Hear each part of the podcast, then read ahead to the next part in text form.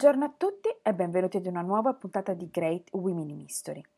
Per parlarvi della donna di oggi lasciamo l'Italia e ci rechiamo oltre Alpe, a Parigi, dove il 17 dicembre 1706 nacque Émilie du Châtelet, raffinata scienziata e compagna di Voltaire.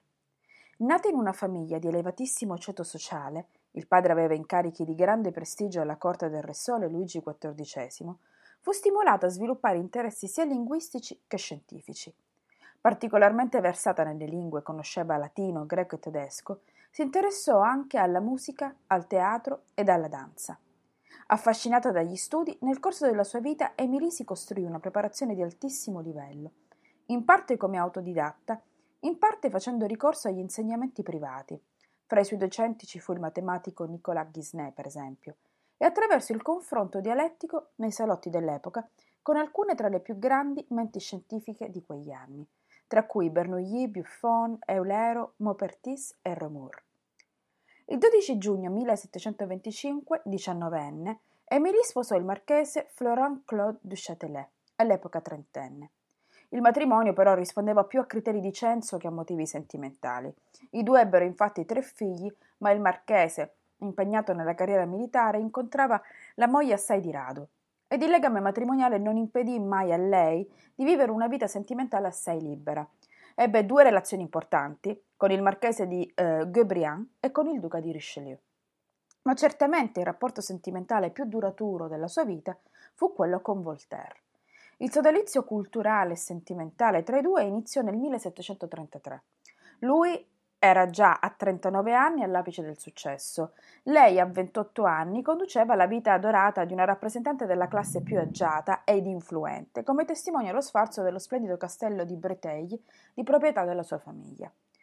Quando Voltaire cadde in disgrazia presso il re a causa dei suoi scritti inneggianti alle libertà di cui fruiva il popolo inglese, da lui ben conosciute per averle apprezzate nel corso di un precedente esilio, la coppia si stabilì nel castello di Siré, a Siré-sur-Blaise, nell'Alta Marna, di proprietà del marito della marchesa, non nascondendo dunque la relazione, anzi facendone mostra senza curarsi minimamente dell'opinione comune.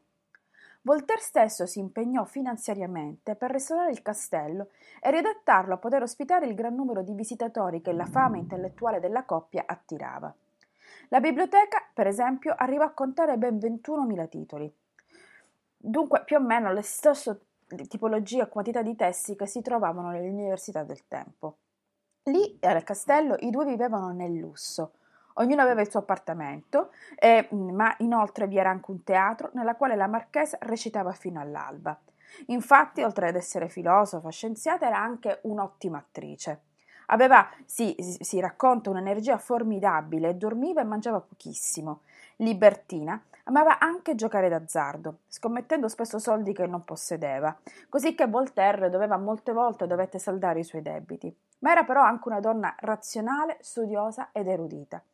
Stimolata infatti da Voltaire ad approfondire sempre più la tematica scientifica, Châtelet, che Voltaire chiamava eh, carinamente Pompon Newton, per la sua frivolezza unita al suo interesse per lo scienziato inglese, eh, Emily pubblicò nel 1737 Gli elementi della filosofia di Newton. La tradusse in sostanza dalla, dall'inglese al francese. L'opera reca nella prefazione il nome di Voltaire come coautore ma non è dubbio che l'apporto teorico determinante fu quello della Châtelet. Lo scopo era consentire eh, ad un pubblico più vasto, anche non dotato di un livello estremo di conoscenze scientifiche, di avvicinare l'opera dello scienziato inglese a loro. Nel 1740, invece, eh, la Châtelet diede alle stampe istituzioni di fisica, un'esposizione delle teorie del filosofo Leibniz. Negli anni successivi portò anche avanti il progetto della pubblicazione dell'opera di Newton Principia Matematica, tradotta in francese dal latino, che era per l'autrice piuttosto, che era per, pardon, per Newton piuttosto ostico, ma con l'aggiunta anche di una sezione dedicata agli sviluppi che le teorie newtoniane avevano visto ad opera degli scienziati francesi. L'opera uscì postuma nel 1759 e la pubblicazione fu seguita da Voltaire stesso, che la considerò un debito d'affetto nei confronti della donna che forse gli era stata intellettualmente più affine. Nel 1746, infatti, presa da un'improvvisa passione per il poeta Sellenbar, abbandonò Voltaire e la Châtelet si dedicò con ogni mezzo a legare a sé l'amante, che era di dieci anni più giovane. Tuttavia sembra che Sallenberg non fosse particolarmente attratto dalla Châtelet, ma che avesse agito per sedurla solo per capriccio e per far ingelosire quella che era la sua precedente amante, Madame de Bouffleur, che l'aveva abbandonato. Tuttavia la relazione fu tragica per, per la Châtelet, poiché appunto quest'ultima dovette affrontare una gravidanza a, a 44 anni, un'età che all'epoca costituiva un rischio notevole per, per le donne. Ed infatti darà alla luce una bambina che morirà subito dopo la nascita e lei stessa, Emily, morirà sei giorni dopo, assistita negli ultimi momenti da Voltaire, con il quale era rimasta in ottimi rapporti e che le rimarrà vicino fino all'ultimo momento.